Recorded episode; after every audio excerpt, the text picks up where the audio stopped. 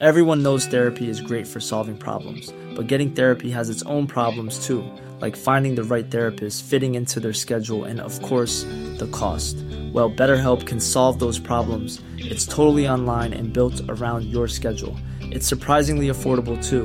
Connect with a credentialed therapist by phone, video, or online chat, all from the comfort of your home. Visit betterhelp.com to learn more and save 10% on your first month. That's BetterHelp, H E L P. Hey there, it's Michele Norris. I'm host of a podcast called Your Mama's Kitchen. When I travel, I'm usually looking for a way to find a taste of home when I'm not at home. And one of the things I love to do when I am at home is entertain. And Airbnb allows me to do that. When I was in California recently, I rented a house that had a great kitchen. And when we were sitting around the table, we we're all thinking, we're in someone else's house. Someone could be in all of our homes as well. If you have a home, but you're not always at home, you have an Airbnb. Your home might be worth more than you think. Find out how much at airbnb.com/slash host.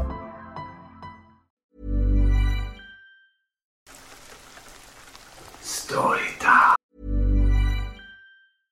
Everyone knows therapy is great for solving problems, but getting therapy has its own problems too, like finding the right therapist, fitting into their schedule, and of course, the cost. Well, BetterHelp can solve those problems. It's totally online and built around your schedule. It's surprisingly affordable too. Connect with a credentialed therapist by phone, video, or online chat, all from the comfort of your home. Visit betterhelp.com to learn more and save 10% on your first month. That's BetterHelp H E L P. Ryan Reynolds here from Mint Mobile. With the price of just about everything going up during inflation, we thought we'd bring our prices down. So to help us, we brought in a reverse auctioneer, which is apparently a thing. Mint Mobile unlimited premium wireless. Ready to get 30, 30, bit to get 30, bit to get 20, 20, 20, bit to get 20, 20, bit to get 15, 15, 15, 15 just 15 bucks a month. So, Give it a try at mintmobile.com/switch. slash $45 up front for 3 months plus taxes and fees. Promo rate for new customers for limited time. Unlimited more than 40 gigabytes per month slows. Full terms at mintmobile.com. Hey there, it's Michele Norris. I'm host of a podcast called Your Mama's Kitchen. When I travel, I'm usually looking for a way to find a taste of home when I'm not at home. And one of the things I love to do when I am at home is entertain. And Airbnb allows me to do that. When I was in California recently, I rented a house that had a great kitchen. And when we were sitting around the table, we we're all thinking, we're in someone else's house. Someone could be in all of our homes as well. If you have a home, but you're not always at home, you have an Airbnb. Your home might be worth more than you think. Find out how much at airbnb.com/slash host. Hiring for your small business? If you're not looking for professionals on LinkedIn, you're looking in the wrong place. That's like looking for your car keys in a fish tank. LinkedIn helps you hire professionals you can't find anywhere else, even those who aren't actively searching for a new job but might be open to the perfect role. In a given month, over 70% of LinkedIn users don't even visit other leading job sites. So start looking in the right place. With LinkedIn, you can hire professionals like a professional. Post your free job on linkedin.com slash people today.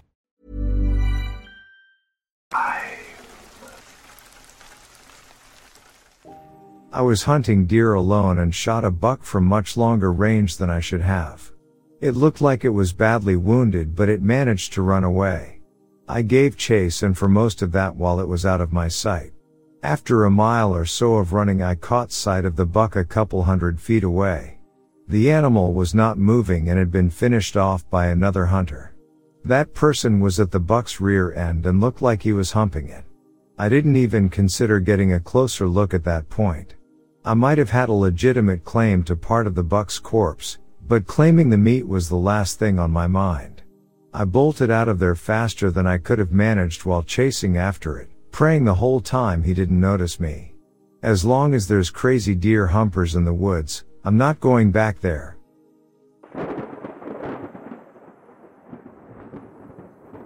I received a lead on a dog man encounter from a member of MUFON who had a friend that recently moved to Whitewater, Wisconsin. I arranged to meet with the Whitewater eyewitness, and here's what she kindly shared with me. It was around the fall of 2010, and I was driving home to Whitewater in the early evening.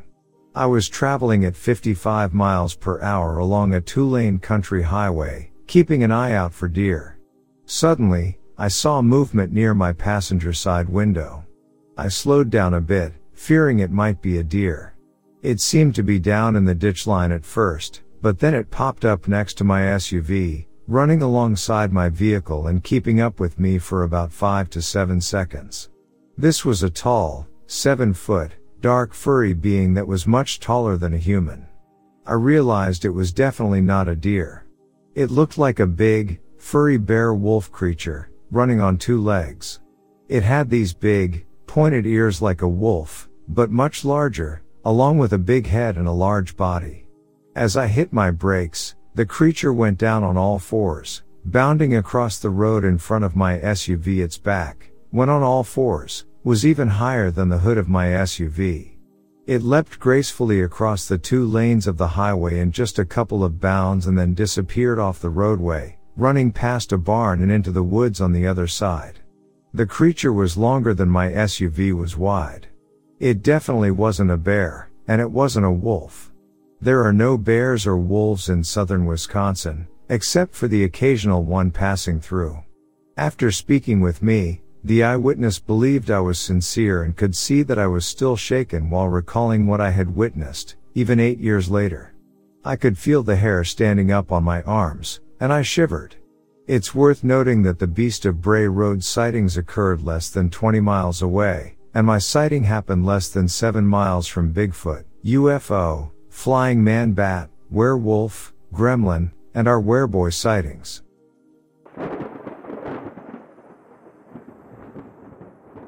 My cousin and I were walking down the Harris River from the Harris River campground. We had been walking for about 30 to 45 minutes when my cousin thought he saw something standing out in front of us, about a hundred or so feet away. When he asked me if I could see what it was, I told him I couldn't because I didn't have any contacts on or glasses. He told me it was just a stump, and I replied, okay. We went over to where we thought the thing was, and in the sand, about an inch deep, there was a footprint that looked like a man's, with a shoe size that seemed to be around 15. There were three footprints in total. About a minute later, we ran for about 10 minutes, then started walking again. Eventually, we reached the road, which was about a mile away from the picnic area where we were having a Mother's Day picnic. We started to race each other to the picnic area, where our family members were. We told them about what we had seen, but for some odd reason, we decided to keep it to ourselves.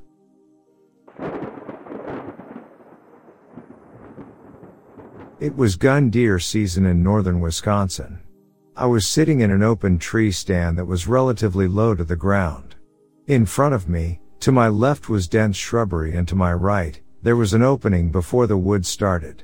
All of the sudden, I heard some rustling in the bushes to the left. Two little fluff balls came tumbling out into the open area. Initially, I had no idea what they were. I was intently focused on them, trying to figure out what animal this was. Then I heard the deepest and scariest growling coming from behind me. I immediately froze. Next thing I knew, I had a mother bobcat circling my tree. It might have only been a minute or two, but it felt like an eternity. She continued circling the tree, growling at me and never taking her gaze off of me. Finally the cubs decided they were done playing and everyone moved on. I will never forget the sound of that growl and the intensity of the bobcat's eyes staring at me. After I came back in, I told this story to my dad.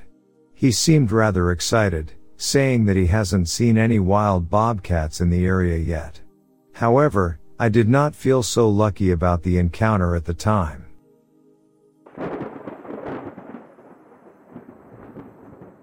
This incident happened around 11 p.m. At night, my daughter was home alone as she lives with a relative who was out of town. She called me at 1122, and she was terrified. She mentioned hearing something walking back and forth by her bedroom window. She also said she looked out the window when she first heard it and saw something big and black, really massive. She described the thing as being about three to four feet above the bottom of the window. When I went down to look behind the house the following morning, I stood by the window. I am five foot four, and my eyes just reached the bottom of the window. So, I figured this thing must have been 7 to 8 feet tall. We live in a small village of fewer than 500 people, and there are a lot of bushes and trees between the houses. Their house is close to the beach, and there's a forest surrounding the town. Now, I've never known my daughter to be afraid of anything, but last night when I went to pick her up, she was shaking like a leaf and hysterical. It took me almost an hour to calm her down. I questioned her about what happened, and she called me about five minutes after she first saw it. She was too scared to move when I got down there. I would not look behind the house, but she was hiding in my relative's closet. She said it was walking back and forth right behind the house, describing the footsteps as sounding like someone very large walking on two feet, kind of like a stomping. My daughter is usually very down to earth and not prone to dramatics. When I first went down there, I didn't really know what was going on, just that my daughter was extremely scared. But when I went up to the house, my hair felt like it was standing on end, and I had goosebumps really bad. I was scared, and I didn't know why. There are quite a few other stories about sightings close to town, and one was less than a mile away. Additionally, there have been other sightings on a nearby road by several people. In fact, there are probably too many for me to tell about.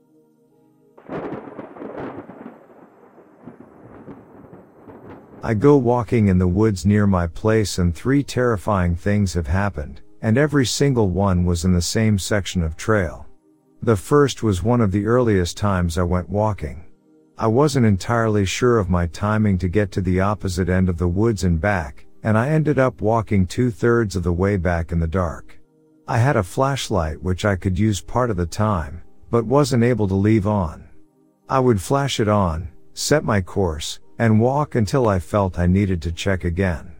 I'm walking through the pitch dark, and I hear something about 50 yards back scream. It scared the shit out of me. I picked up my pace a bit when suddenly whatever it was screamed again. About 15 feet away at my 11 o'clock. I hadn't heard anything move and I booked it. I leaned later that it may have been foxes, but I never went walking out there again without a means of self-defense. The second time was an late afternoon walk. Same spot on the trail, I was walking and it was almost Disney-like. Birds singing, bugs chirping, squirrels. Squirreling? There was a small breeze and it was lovely out. Suddenly, at the exact same time, the wind stopped, the sun dropped behind a cloud, and every single animal stopped doing anything. The entire woods went completely still and silent. I had never understood deafening silence until that moment. I tensed up and kept moving and about 10 seconds later, sound returned and everything went back to normal. I took the same way back and it didn't happen again. The third time was about a month later. I was walking down that way and I was looking about a little more, as this time I was out at midday and it was as bright as deep woods gets. I noticed something off the trail and went to look at it. I found a deer trail that I could follow and realized that the high grass hid a deep ditch off that trail that the river cut out during flooding. It had been dry, so I dropped into it. I'm a big dude at about 6.5 feet tall, and the edge of this ditch was at my eye level and probably about 10 feet across. I decided to follow it and come out at the river and then work my way down the bank until I hit the trail again. I walked about 25 feet and had to work over a tree that had collapsed into the ditch at a curve in its path. I came to the other side and froze. There was deer everywhere. Not plural deer, a single deer spread over the entirety of the ditch. The ribs were closest, the skull was across the ditch from them, and all the other bones were scattered about like it had hit a landmine. There was a definite stench to the area and the bones were dry but still had sinew strung about them in spots. It took me all of about three seconds to realize that I was standing in something's dining room.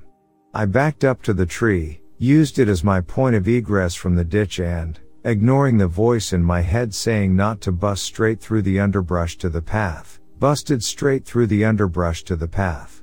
I came out at, you guessed it, that creepy spot on the woods trail. I walked Swifty to a different trail, and walked through the open field to get home.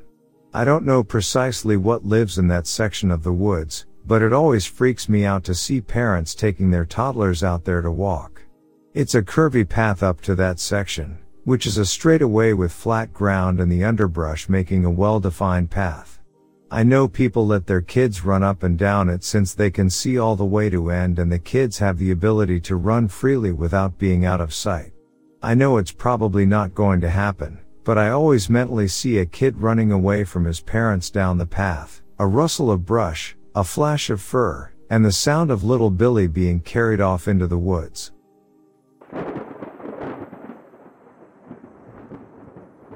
My next encounter with a possible dog man was in December 2016. I own my own business, and outside the building, I found a trail of huge prints, each marked with two claw marks in a single file trail. I investigated the prints, took pictures, and cast the best one. I've had other strange experiences as well. I've heard knocking on the side of the building and noises banging around upstairs. I've seen a large wolf, and there are no wolves in southern Wisconsin, sitting in the parking lot next door, watching my window. I've also witnessed UFOs across the highway in the cornfields and orbs around my building. One late night, a UFO came towards me, and I heard a loud metallic voice say my name and order me to do something, although I can't recall what. I then experienced missing time when I was texting a coworker repeatedly, and we both ended up in the parking lot three hours later, not knowing how she got there. I believe I have an implant in my chest, and when I showed it to someone, they confirmed it. It's about an inch long and half an inch wide, just under the skin on my chest. My coworker also has an implant that we believe is related to our experiences. She remembers the grays that took us and has seen them before in my parking lot. She knows what they sound like and has also seen the wolf run across the road in front of her one night on her way home. I believe my experiences entirely. I've known myself for years now, and my sons also know me. My case makes me wonder if, as MUFON believes, the dog man is a screen for the grays. In my case, I could believe that. I've been targeted and am afraid to speak out because I believe that when I do, Bad things happen to me and my family. I've also taken pictures of the UFO getting closer and closer to my business and orbs in several pictures.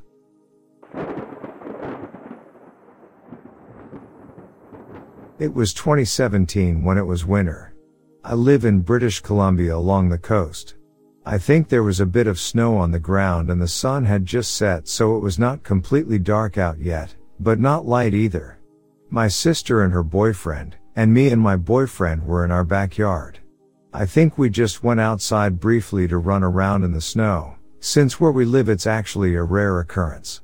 My sister all of a sudden freezes and says she sees something or someone behind a tree. She then walks over to it and she sees it disappear. Freaked out, she wanted to go back inside, so we all went with her. When inside, she told us what she saw was a large, black-winged creature sitting behind a tree looking in our direction. Apparently, it was sitting with its wings down, covering its body kind of hunched.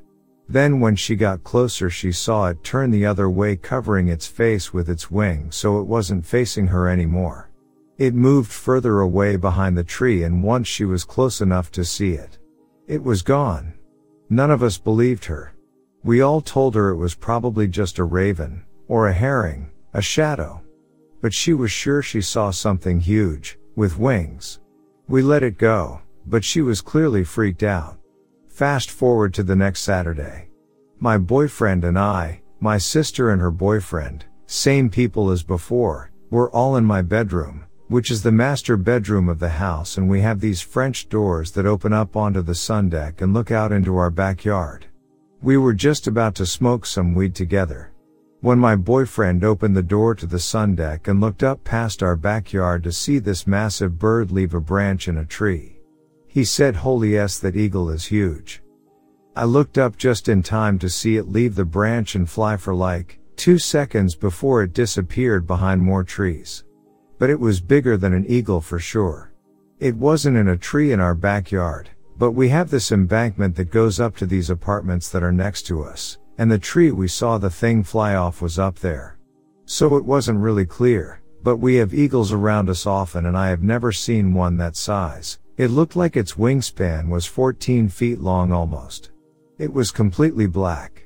My sister and her boyfriend just missed it, but they saw the tree branch it came off still bouncing up and down from it jumping off. I said it looked like a human with wings and my sister freaked out and reminded us of the time she saw that thing in the backyard. All of us had forgotten about it until she told us about it again. Now I actually believe her. My boyfriend said it looked like a human with wings, but he doesn't believe in stuff like that. Plus on top of this, we had a dog who passed away in January, but she would sleep on the sun deck if it was warm enough for her. And often we could hear her growling at something in the backyard and pacing back and forth. Could have been a deer in the backyard, or a raccoon. But my dog was uninterested in deer in her old age and raccoons used to come on our deck all the time and we would hear them. But this time it was different.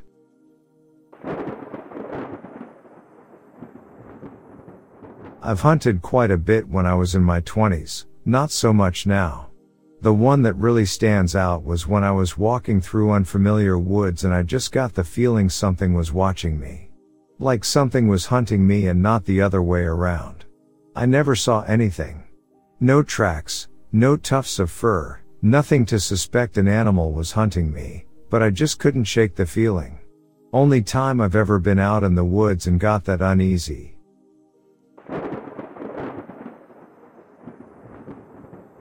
Since June 2017, I've been witnessing something peculiar at night whenever I step out into my yard. At first, I had no idea what it was, but I could clearly see large yellow eyeshine, approximately three feet off the ground. When I spot this being, I get an intense fight or flight feeling. I remember telling the being, I'm not afraid of you, so don't mess with me. On that particular night, my neighbor also saw the being in the darkness. As I approached it, the being backed away. It was a remarkable sight, this tall figure, with no growling or aggression, just calmly watching me. I went inside briefly to grab my knife, but when I returned, the being had disappeared. My neighbor, who had previously heard heavy breathing while walking the Ice Age trail with his wife, couldn't see anything. However, he distinctly heard the sound of something with long nails walking on the pavement and even a hyena like laughter coming from the being. He saw five sets of eyeshine, four pairs of yellow and one pair of red. The eye shine was above his head, and he's 5 feet 11 inches tall, so those beings had to be at least 6.5 to 7 feet in height. The howl we heard resembled the dog man howl on the NAD website. On another occasion, my neighbor was taking out the trash before work around 2 a.m. In the lights of his truck, he saw something in front of it, a creature that he described as a wolf on steroids. It was incredibly muscular, and its head reached my neighbor's chest when it was on all fours. He said it looked like a bodybuilder, stared at him, and let out a yip before he left. About a week later, I was taking my dogs out of their backyard kennels and bringing them into the house. As I let my bulldog inside, I saw two yellow shining eyes in my yard, about 40 feet away. I calmly addressed the being, I don't care if you are here, but don't mess with my family or my dogs. I then went inside with my other dog. At approximately 3 a.m., we were awakened by loud animal noises, a strange mix of a whistle, a scream, and a hum all at the same time, with what seemed like infrasound involved. Around two weeks ago, my neighbor and I spotted the being at about 8.30 p.m., and it was still light out. After a bonfire, my neighbor poured water on the embers, causing them to smoke and sizzle. The startling noise prompted the being to rise from the tall grass on two legs. It was an incredible sight, with large muscles but a skinny waist. It had human-like shoulders, but they were exaggerated and massive. The quads were thick, and the legs got skinnier from the knees down. It had pointed ears, a wolfish appearance, and a bushy wolf-like tail. Its fur was black with two white stripes starting at the ears and running down to the chest. It watched us from the tall grass before running toward the woods on all fours and then on two legs and back to four. I even grabbed a spotlight and headed toward the trail the being had taken. However, due to the ditches on either side of the trail, I decided to return, believing that the being was merely curious and not a threat to us. I don't think the being is around right now, and I suspect it was merely curious rather than stalking or threatening us.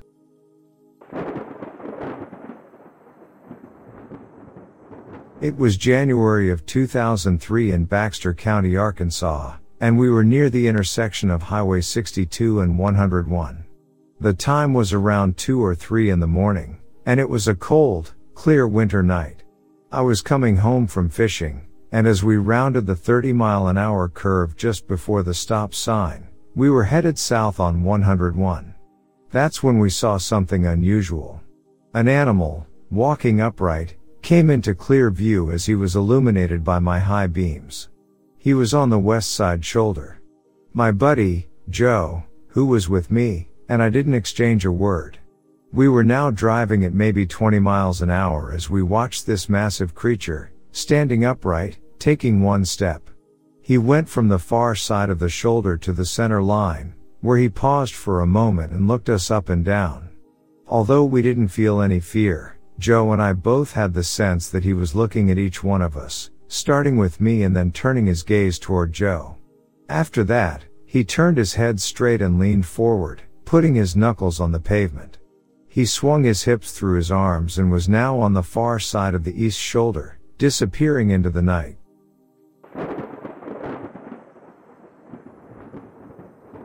Well, I wasn't hunting at the time, but at the age of six, I was exploring the wooded area in between my grandparents' house and a retirement community, and I stumbled upon what I believed to be a large gummy toy snake. I proudly paraded my new snake all through the surrounding parks and neighborhoods before I returned home. My new friend was immediately confiscated by my grandmother, and it took me until high school to understand why my grandfather almost died laughing at me. I had discovered an abandoned 14 inches double-ended dildo.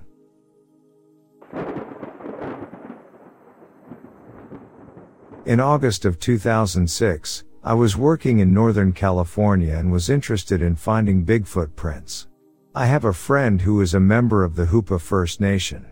I contacted him and then spoke to an elder. I was taken to an area where some footprints had just been found. Being skeptical, I took my right boot off and stepped down next to the footprint. I am 7 foot 1 tall and weigh 395 pounds and wear a size 17 street shoe or a size 19 boot, as boot sizes are often mislabeled. I am of Scott and Lakota Sioux lineage and speak a number of First Nation languages. After putting on my boots, we heard a screaming howl. My friends started saying Oma was coming and we had to leave. My friend Dave told his elder about what I had done and we went back to the site three hours later. There were numerous large footprints surrounding mine and what I believe to be a large finger hole in the middle of my footprint. I was contacted a couple of weeks later and invited back to the reservation as they normally lose a good portion of their apple crop to Oma, but in 2006 they didn't lose anything. They wanted to know if I could come back every year and walk around barefoot to intimidate Oma and if I have any big friends my size. Oma either saw me with the much shorter native Indians and thought I was another Oma or recognized the footprint as a threat. The elder thought Oma didn't want a confrontation with something almost as big as he and left the area. The Oma footprint was the same length as mine but an inch and a half wider at the ball and three quarter of an inch wider at the heel. The depth of the print was the same. I have spoken with some so-called experts from the BFRO and from the Bigfoot Discovery Project and got laughed at, but then they wanted me to come with them and speak to the Bigfoot via bullhorn in either native language. I rather not be used by someone who is too narrow-minded for me to speak to the Kanan Peochis, literally the people of the north who don't comb their hair, Bigfoot.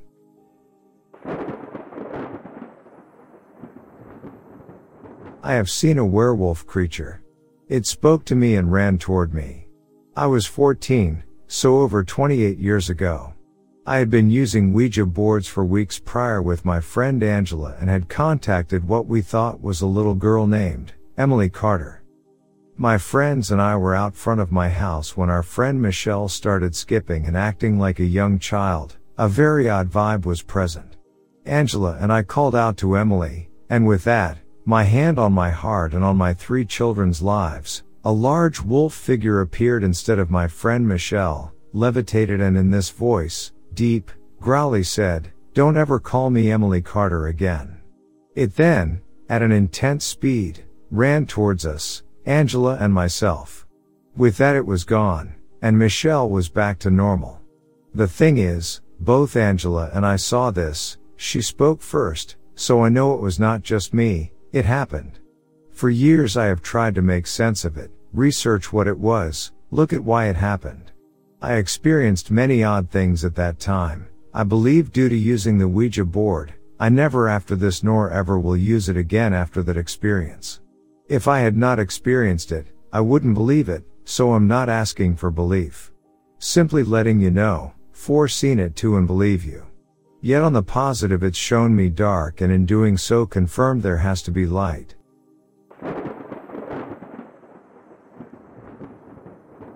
It all starts on a winter night in Juneau, Alaska. About four years back while I was a senior in high school, a few friends of mine were over at my house, a neighborhood on the side of a mountain surrounded by a forest. We were bored with our video games and TV, so we all decide to walk a trail in the woods. This is about 3 am and we weren't worried about running into bears because it was their hibernation time. So we gear up for the zero degree weather and leave for a trail up the mountain that I had played at as a kid, running through the woods and building forts. So of course growing up in it, knowing it like my own home I wasn't too worried. We had crossed a bridge onto the trail and walked about a half mile when my friend stops and says he heard something up ahead. I say that it's most likely a deer or something, having seen much of Alaska's wildlife in these woods. So we keep walking and by this point he's a little nervous glancing around a lot. My third friend started to say it was probably the Kushtaka, a local legend of a creature that shape shifts into something that lures you to your death. He freaks out even more and I tell him I've spent half my life in these woods and haven't seen one thing that was remotely strange. About five minutes later we heard snow crunch under a huge pine tree about 10 yards in front of us. We stopped dead in our tracks, looking up the path towards the tree. I shine the flashlight in that direction and we catch a flash of something move behind the tree, almost like a bike reflector or something. We start walking slowly away from the tree, back down the trail, not looking away from the tree. Then we see a hand from behind the tree touch the ground and I stop dead, frozen with fear, not looking away with my flashlight directly on it. It took a few seconds for my friends to realize what I was looking at. Then they saw it too. My friend who had been scared this whole time goes nuts and starts putting together words that made no sense. Whatever was behind the trees leaned out to look at us. Its eyes reflected like a dog's from the beam of my flashlight, making its face blurry from the glare. Instantly we all run, not daring to stop. No movement was heard until we had reached the bridge, when one of my friends fell on the ice. That's when I heard it bounding up the path towards us. I shine my light and there it is running towards us on all fours half screaming, half howling. It looks almost like a human but seemed to be a lot taller and skinnier, very pale in the moonlight and against the snow. It was completely naked. So I run and jump off the low bridge onto the frozen creek and yell for them to follow me. We run down the side of the creek towards my neighborhood. I have never run so fast and so far, but I kept on for fear of what I saw. During the entire run I could hear whatever it was running through the woods directly to the right of us, all the way until we got to the street light by a children's park. To this day my friend and I still bring up crazy theories of what we had seen. My other friend, the one who had been so terrified, had never brought it up again.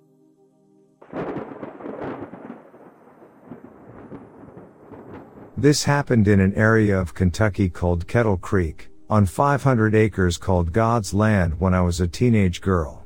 I walked up on this thing bent over in the berry bushes after crossing a tiny creek. I had a friend's dog with me and she spotted it before I did. The dog went crazy like I had not seen her do before. She was lunging at the thing snarling, barking, growling, and snapping the air toward this thing. I was glancing back and forth between the dog and what I thought was a black bear. The dog is trying to keep the focus on the creature so I could escape. I'm freaking out inside my head as I'm deathly afraid of bears. As my eyes went back to the creature it stood up. It was now facing me it had its head barely turned as I watched as it looked at both me and the dog simultaneously. There was no expression on its face that I could tell except something that seemed serious. I locked eyes with it for several seconds and couldn't understand what I was looking at. I had a full view of its face taking in as much detail as I could, even though I was scared witless. Its face was not of a bear, no snout or protruding nose. It had hair outlining the structure of its face, black with a reddish tint around the forehead and its cheeks. The eyes seemed to hold an expression but I couldn't read it. I was perplexed at what I was seeing. There was no beard or mustache on its face but there was hair across the upper part of the cheeks. The face seemed rounded. The eyes were big and glistened. Even when we're on a budget, we still deserve nice things.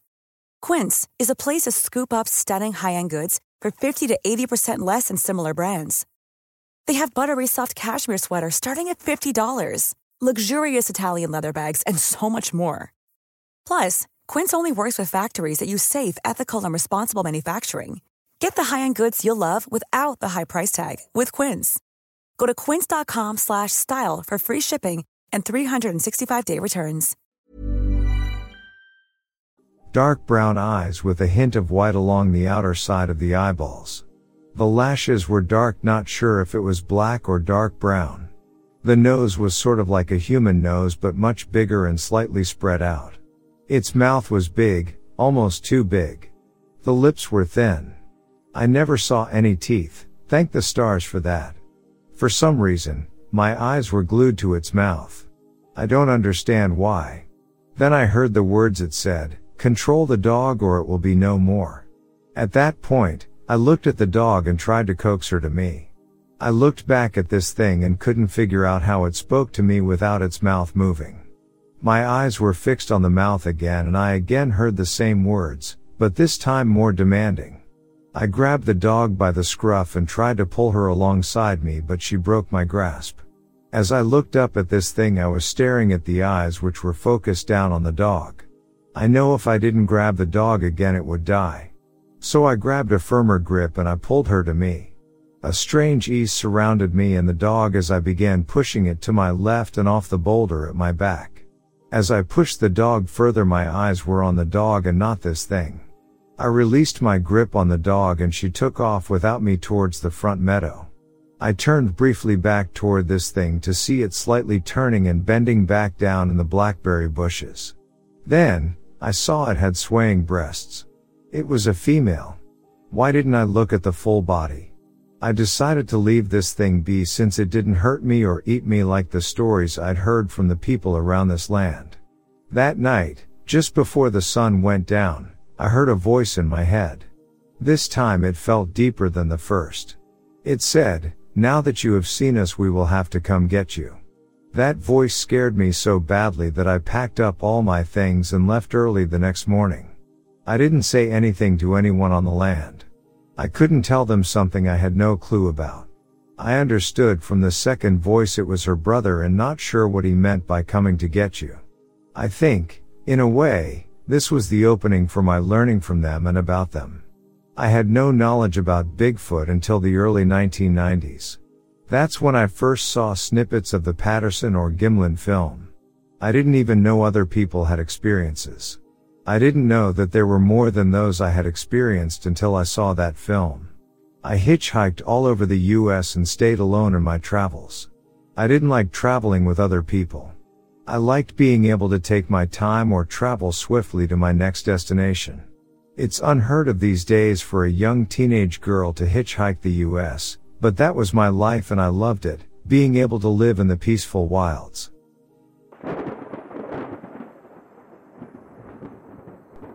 I will start off by saying this is going to be a long post.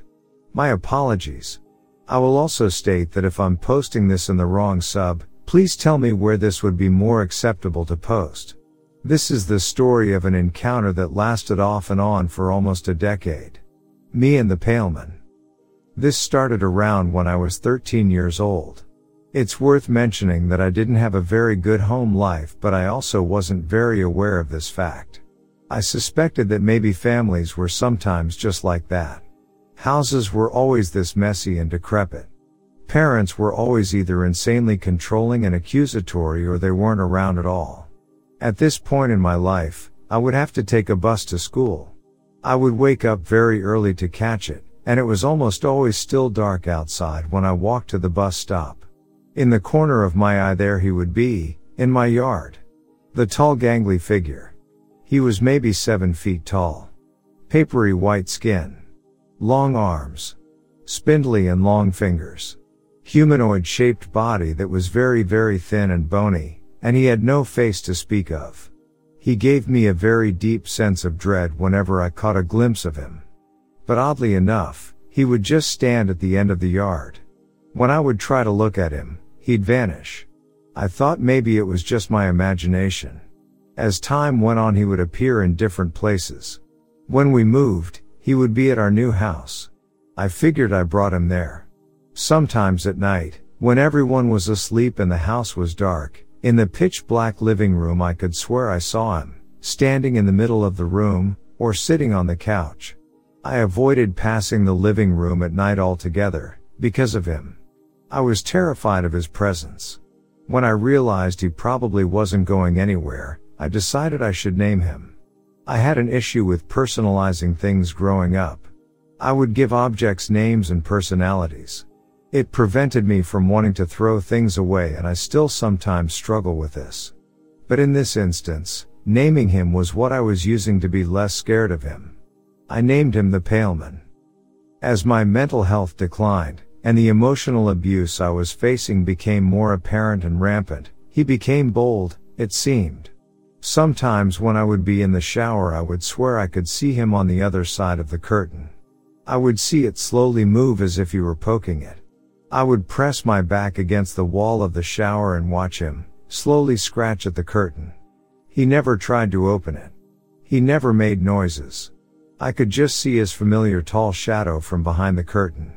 He scared me, but I felt confident telling myself he wasn't dangerous.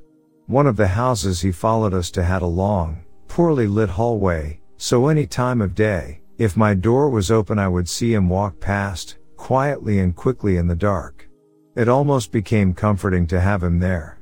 My mother was rarely home, and my brothers didn't seem to notice him. It's like he was there to check up on me. I started to whisper into the dark living room at night, good night, Paleman. And I would see him slowly wave from the couch. Fast forward to now.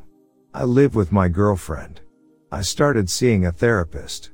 Though, I haven't mentioned Paleman, when I started taking medication and addressing issues and old trauma, he started to show up less and less. The last I saw of him, he was in the living room. Standing. He was too tall for the room so his head was a little bent forward. I waved at him. He waved back at me. I said to him good night, Paleman. Thank you. He bowed his head a bit. I walked to my bed. He stayed there. In the morning, as always he was not there, but then the following nights he also hadn't shown. I was a bit sad to have him leave, but I'm sure it's for the better. I like to think he moved on to better things. I know I sure did.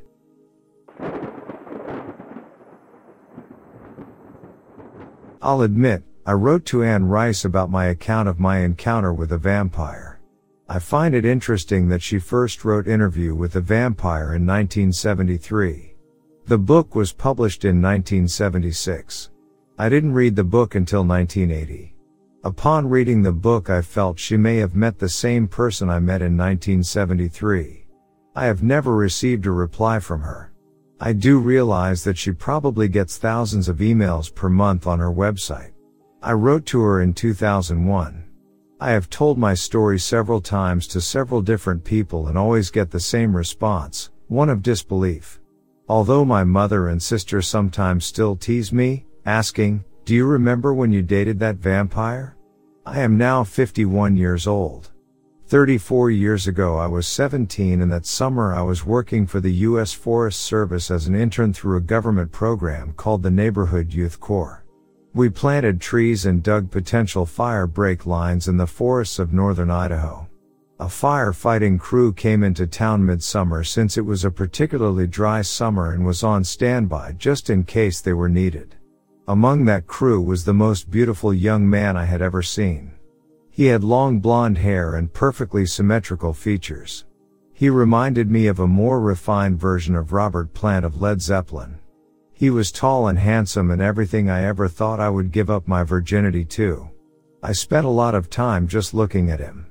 He apparently noticed and began talking to me when the crew came into town from their forest stations. He asked me out and I was ecstatic. We met for dinner several times, always late, after 10 p.m. He never ate, urging me to order whatever I would like to have and he would have a glass of wine. I never knew how old he was but the drinking age in Idaho at the time was 19.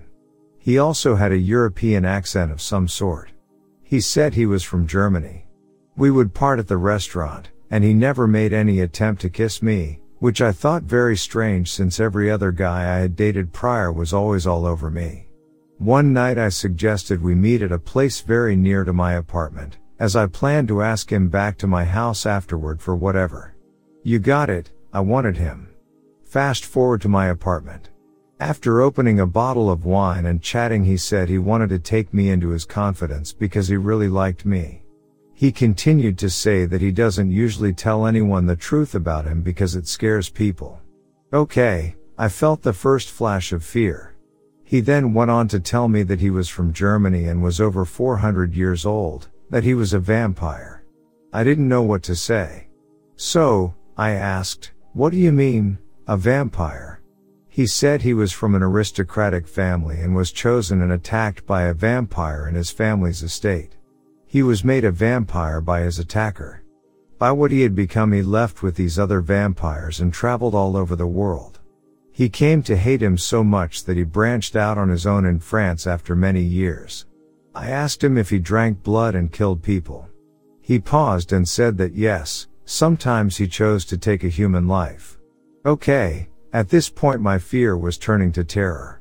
He was either a psychopath with a really interesting story or he was the real thing and I was about to die either way.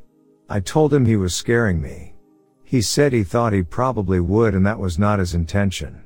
It was hard for him to make friends and when he felt he could trust someone he would tell them the truth about himself since his lifestyle was not ordinary and needed the acceptance of what friends he had to maintain a friendship with them.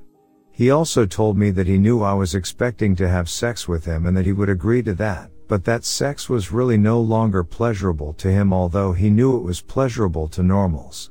By this time I was really freaking out and said I think you should leave. I remember he looked really sad. He said of course he would leave but he wanted me to think about being friends with him. I said, I don't think so, you need to leave. He got up slowly and picked up his jacket and reached inside his jacket pocket for a pen and paper. I was really shaking by this time and thought his every move was a ploy to his move to kill me.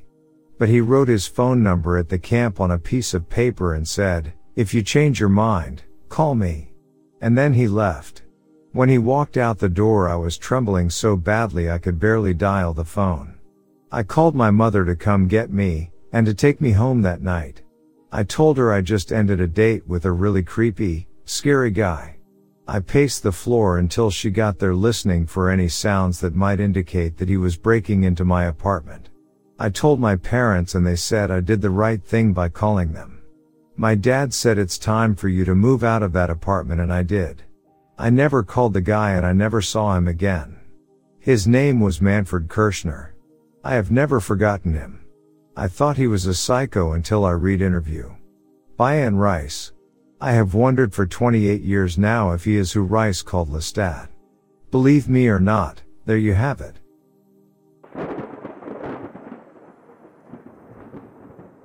During March last year, I, along with my hunting buddy, Mr. Hamilton of Greene County, Arkansas, had an encounter that defied explanation. We were out in the woods, enjoying our hunting trip, when we stumbled upon a group of cattle in a state of apparent alarm. They were fleeing in disarray, clearly pursued by some mysterious and dreaded presence. Intrigued by the commotion, we decided to halt and investigate. As the panicked cattle rushed past us, we soon saw what had sent them into a frenzy, an enigmatic creature with an uncanny resemblance to a human being. However, this being was far from human. This wild and enormous figure was covered in hair, from head to toe, with long locks draping over his shoulders and neck like a shaggy mane. The sight of him sent shivers down our spines. We mustered our courage and observed this wildman, for we had no better name to call him, as he stood there, gazing at us with an unsettling intensity. After what felt like an eternity, he turned and dashed away with astonishing speed, leaping distances of 12 to 14 feet with each bound. It was a display of athleticism that defied any logical explanation.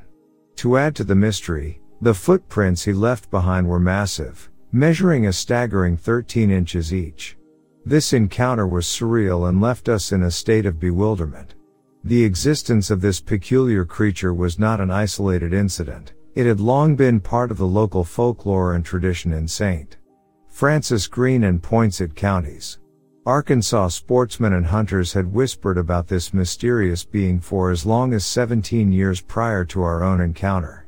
In fact, a planter from the area had seen this wildman quite recently but chose to keep his experience a secret, fearing that others might not believe his account. However, our own experience, along with Mr. Hamilton's, had now firmly established the existence of this enigmatic creature beyond any shadow of doubt.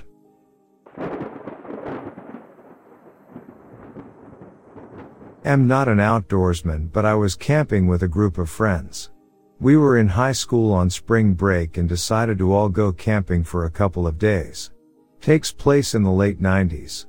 Three tents, a truck and SUV. There were eight of us the first night. We drove far from the main road towards the mountains. We found what looked like a good campsite, flat ground and a good size field next to it. Now as teenagers we wanted to have fun so we had alcohol and weed. The first night we all got wasted. One friend pissed himself and another threw up on the hood of another friend's truck. Scratched up the paint trying to clean it up. Anyways, on to the scary stuff. The second night there were six of us. There wasn't much parting going on and everyone except a friend and I stayed up cooking food over the fire, munchies. We were cooking and he's telling me a story and as he's telling me this story I hear a scream in the distance. I stop him did you hear that? I asked. No he replied. Alright it could be that I'm a little buzzed. We finish eating and decide to call it a night. On the way to our tent I hear the scream again and it's in that open field. My heart stops immediately, I get goosebumps and I'm terrified. My friend turns around and I ask him did you hear that? Yes he replied. Now to describe this scream it sounds like a woman giving off the most blood-curdling scream. Extremely high-pitched and loud. Now me feeling a little buzzed I'm thinking of this ugly chupacabra alien looking creature just staring at us in the distance ready to run up and kill us. We immediately jump into the tent and remain quiet. Our breathing is quiet, but we are on alert. This is twice I've heard the scream. We hear it again, it's much closer now. Again I'm thinking of this creature never seen by anyone because it kills everyone who sees it that is coming to kill us. My heart is racing and I think this might be it. All of a sudden another scream, but from the opposite direction. Oh my god, there are two of them. The screaming continues from both directions probably every 20 seconds or so. It's like they are talking to each other planning on how to kill us. We're surrounded. We finally whisper to each other what do we do? It's probably been a good two minutes since we jumped in the tent, but it felt like an eternity. There's another friend in the tent passed out. He never wakes up. My friend remembers he has both sets of car keys. He quickly presses the panic buttons. We let the car alarms go off for a few minutes. During this time we couldn't hear any screaming. We can see the car lights flashing against the tent. When we thought the creature got scared away we stopped the car alarms and both yelled loudly get the F up everyone. We unzipped the tent, He's already unlocked the car doors. We see people emerging from the other tents in panic. We all jump into one of the vehicles, start it up and lock the doors. Everyone is asking what's wrong. We explained the screams and asked them if they heard. They all replied no. We explained what happened and I think because of how terrified we were they believed us. We all agreed to leave the camp and drive to one of their houses and spend the night there. I couldn't sleep that night. I kept thinking the creature somehow attached itself to the car or followed us home just waiting. Daylight couldn't have come quick enough. We had some breakfast and told his parents the story. Well now they think we are crazy. We decide to head back to the site. We arrive and there are large paw prints around the campsite. One of my friends suggests it could be mountain lions. The most terrifying part is when looking at the paw prints, our shoe prints had walked over the paw prints. Now we were careful not to disrupt the scene when we returned. This means when we heard the screams they may have been closer than we thought. After the car alarm scared them away we stepped over their paw prints. I looked to the empty field where I heard the screams and got chills.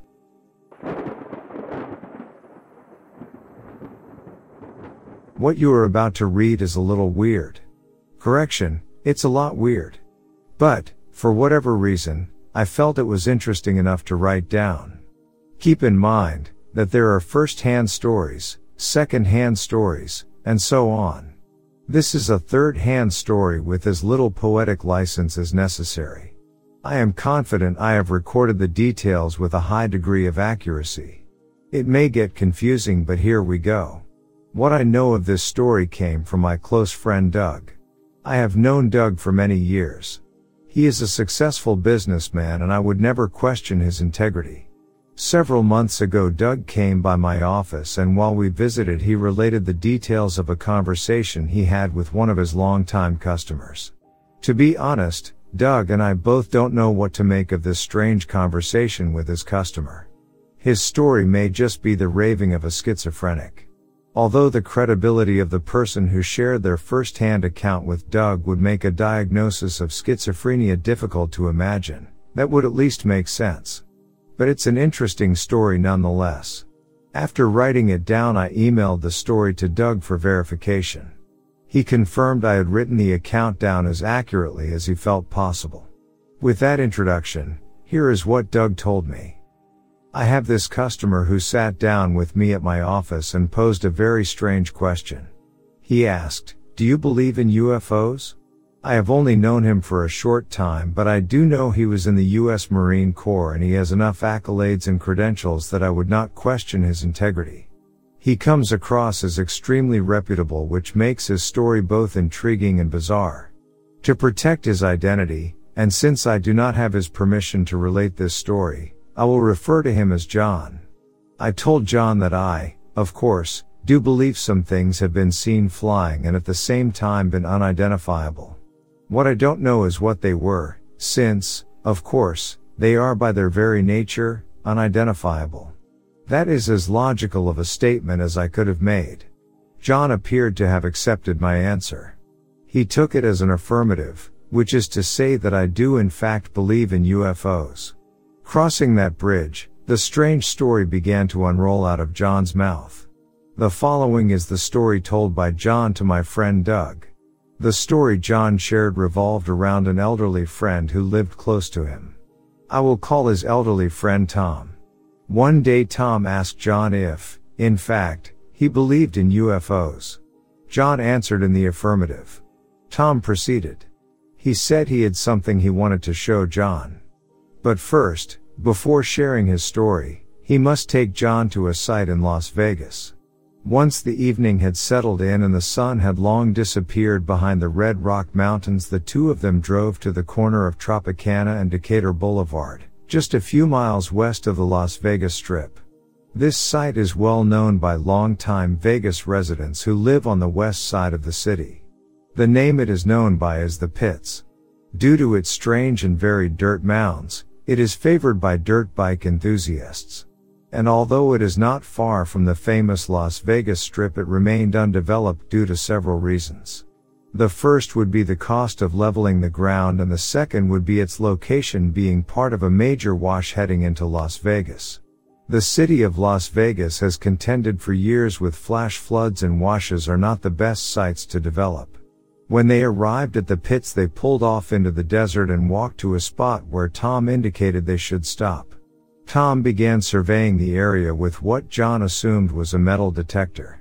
After some searching, he found a spot where the detector came alive. He placed a rock at that point. Then he went off in another direction until the detector sounded again. Another rock was placed at the second point. Again he repeated his search for a spot in the dark that would complete an equilateral triangle. Sure enough, the detector sounded at the exact spot. He placed a third rock. All the time searching and setting up the triangle Tom kept checking his watch. With all three corners of the triangle revealed, he began to feel his way to the true center of the triangle. Judging his position relative to the three points of the triangle and feeling confident he was in position, he stepped aside and placed John dead center in the triangle. Tom stepped back staring at his watch and waited. John, he said. In just a minute you will feel a pulse through your body. The points of the triangle are places where transmission pillars have been buried deep in the earth. In the center of these transmission pillars, where you now stand, is where the transmission waves will be generated. Where they are transmitting to I don't know. But I do know these transmissions occur at regular intervals during the late night. And when they occur you can feel them. They are about to transmit any minute now. They both remained quiet as they waited. Suddenly, just as Tom had described, John felt a sensation in the darkness. John described a physical force like an electrical pulse rolling up his body from his toes to his head. It was as if a group of people were surrounding you with rolling pins and they were rolling them up your body from your toes to the top of your head. It didn't last too long and just as suddenly as it started, it stopped. It was never made clear to John how Tom knew about these transmission events. He was only told that, for whatever reason, Tom had known about certain alien information for many years and was sworn to secrecy. With that experience under John's belt, Tom felt confident that John was prepared for what Tom felt compelled to show him. The only reason Tom gave for showing John any of this was, just in case. Next Tom took John on a drive outside of Las Vegas. They headed west on the Blue Diamond Highway leading toward Pahrump, Nevada. The town of Blue Diamond is about 15 to 20 miles southwest of Las Vegas. At some point near Blue Diamond, Tom drove off the highway and headed into the desert. Tom told him that what he was about to show him he needed to get off his chest. He had information about aliens among us and was sworn to secrecy.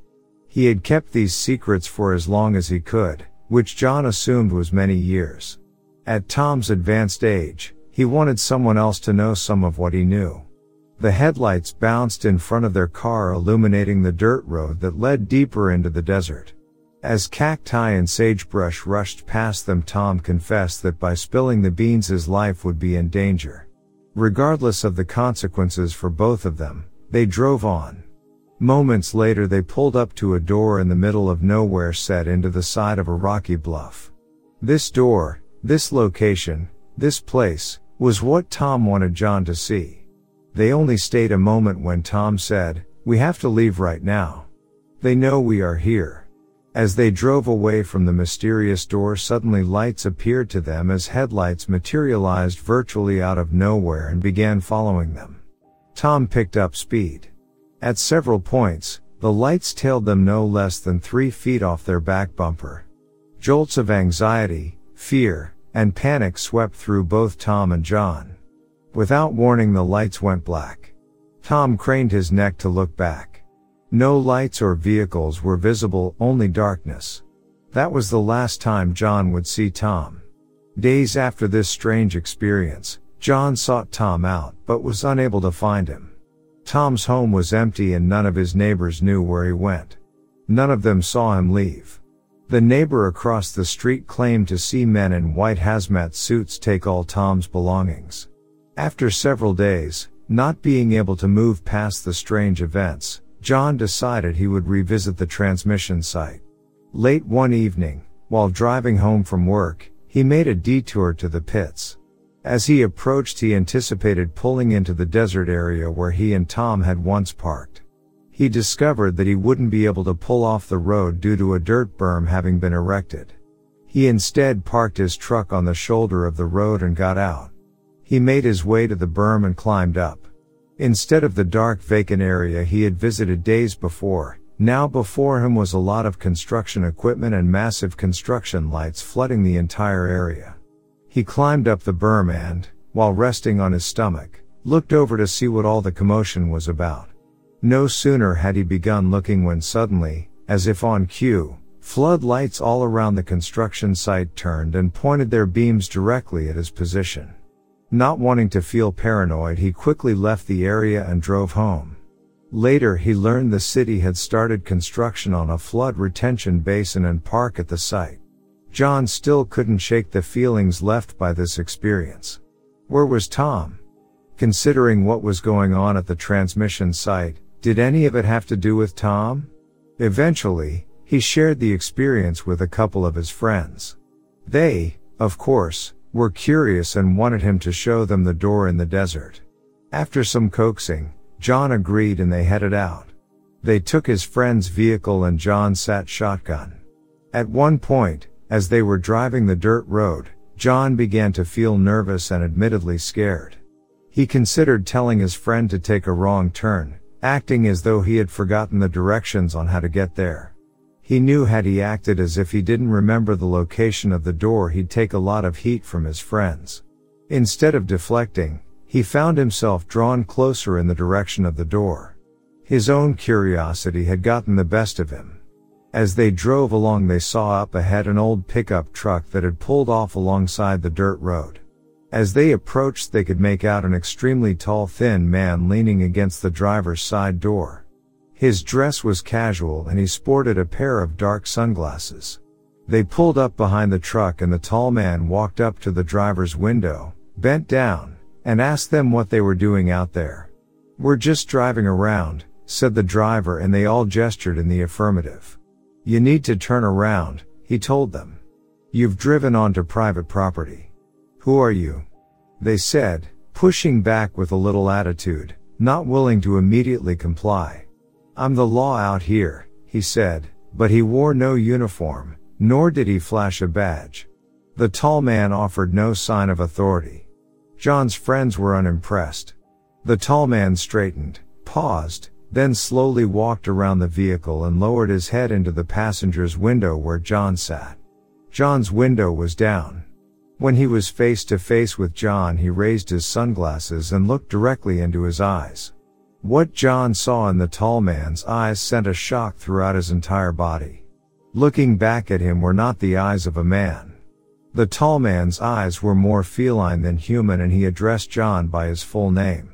John Blank, he said. Consider this your warning. Do we have an understanding? John said, yes.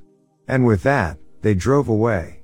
That is the extent of the story as told by John to my friend Doug. I don't know any more. I have lived in Las Vegas for over 50 years and have never seen a door in the desert. But there are parts of the desert around Blue Diamond that are not accessible to the public. Doug has approached John since talking to me and asked if he would be willing to take us to the door. So far the answer is no.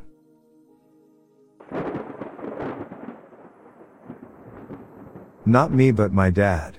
He was talking a piss after field dressing a deer he just shot. From the darkness about 10 to 15 feet away, a cougar screamed at him which sounds like a woman screaming bloody murder. Seriously YouTube a video, it's nuts. He nearly shit himself and thankfully had a pistol on him. He fired a warning shot and loaded the deer on the gator to finish at camp lol.